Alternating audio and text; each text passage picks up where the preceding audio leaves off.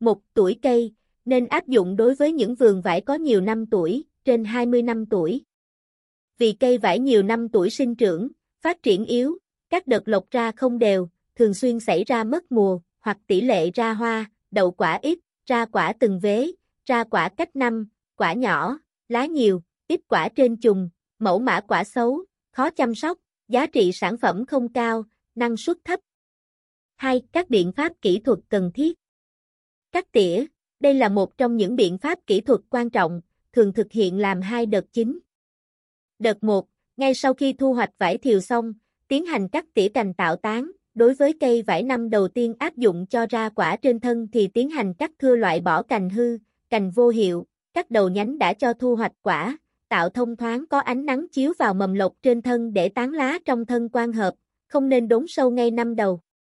Đối với các cây đã áp dụng ra quả trên thân từ năm trước thì tiến hành cắt tỉa thưa bớt các cành đã cho thu hoạch tạo sự thoáng đẳng cho cây và cho các mầm lộc mới sinh trưởng đều trên thân.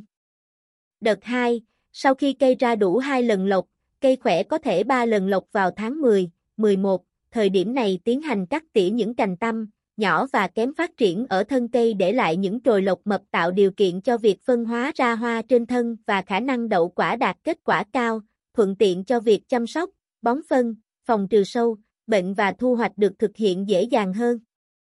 Khoanh cành là biện pháp kỹ thuật không cho vải ra lộc vào vụ đông, khi gặp điều kiện thời tiết thuận lợi như mưa, nhiệt độ ấm áp. Về dụng cụ để khoanh cành, dùng lưỡi cưa ngắn hoặc liềm chấu tự chế, hoặc đồ chuyên dùng, để tiến hành khoanh. Khi khanh cần lưu ý khoanh đều hết phần vỏ cây đến phần gỗ trắng của thân cây thì thôi, khoanh tạo thành hình tròn quanh thân. Tùy vào tuổi của cây và sự sinh trưởng và phát triển của cây để tiến hành khoanh sao cho phù hợp, khoanh rộng vành hơn đối với các cây khỏe và mịn hơn đối với các cây yếu. Về thời gian tiến hành khoanh, từ 25, 11 đến 10, 12 và khi khoanh phải quan sát lá và sự sinh trưởng và phát triển của từng cây để tiến hành khoanh cho phù hợp.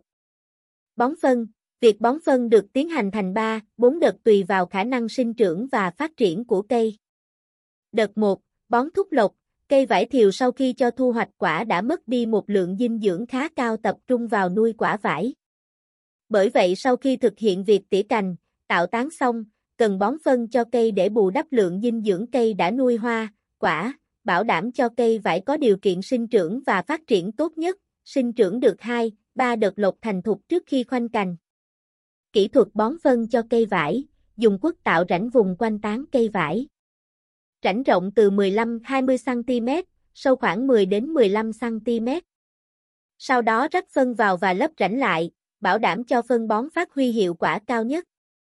Phân bón cho cây vải thời kỳ này, dùng các loại phân NPK có hàm lượng đạm cao hoặc phân đơn đạm, lân, kali, hàm lượng phân đạm bón cho cây ở thời kỳ này bằng 50% tổng lượng đạm bón cho cây trong suốt quá trình chăm sóc, tương tự lượng kali bằng 13% và phân lân bằng 20%. Tùy từng độ tuổi của cây vải và năng suất quả vừa thu hoạch để quyết định lượng phân bón hợp lý. Ngoài ra, có thể sử dụng các loại phân chuồng đã qua xử lý bằng chế phẩm sinh học, ủ mục, để bón cho cây vải, giúp cho đất tơi xốp và cây vải sinh trưởng, phát triển tốt. Đợt 2, bón thúc hoa, bón khi vải bắt đầu ra hoa.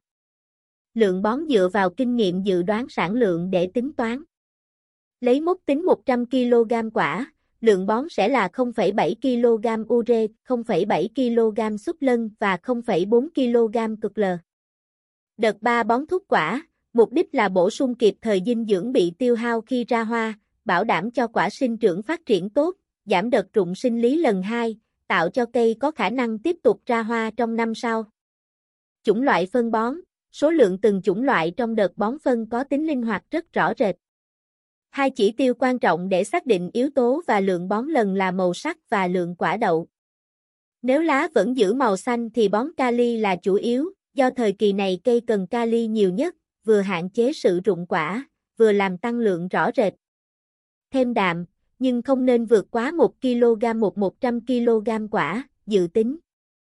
Phun thuốc bảo vệ thực vật. Ngoài biện pháp canh tác diệt sâu ngay sau thu hoạch, cần chủ động diệt sâu, phòng trừ bệnh hại vải thiều ở các giai đoạn khác nhau và chia ra từng giai đoạn phát triển của cây vải để diệt cho hiệu quả như giai đoạn sinh trưởng đầu lộc non ở cây trưởng thành thường là thời điểm phát sinh sâu đục cành vải xuất hiện, đó là sâu non hoặc nhộng qua đông dưới lớp vỏ cành hoặc thân cây. Sâu trưởng thành đẻ trứng vào khoảng tháng 6, chính vào các kẽ nứt trên thân, cành chính hoặc dưới lớp vỏ nách chạc cành. Để phòng diệt sâu hiệu quả, an toàn nhất nên dùng phương pháp thủ công bắt vết xén tóc trước khi chúng đẻ trứng khoảng tháng 6, 10, phát hiện nơi đẻ trứng, dùng dao nhỏ cạo trứng hoặc sâu non mới nở. Khi phát hiện sớm vết đục dùng dây thép nhỏ luồn vào lỗ đục để bắt sâu non hoặc dùng thuốc pa đan bơm vào lỗ đục rồi bịt cửa lỗ bảo đảm sâu chết ngay. Giai đoạn cây ra các đợt lộc Đây là giai đoạn sâu bệnh phát triển mạnh nhất trong các giai đoạn sinh trưởng của cây vải thiều.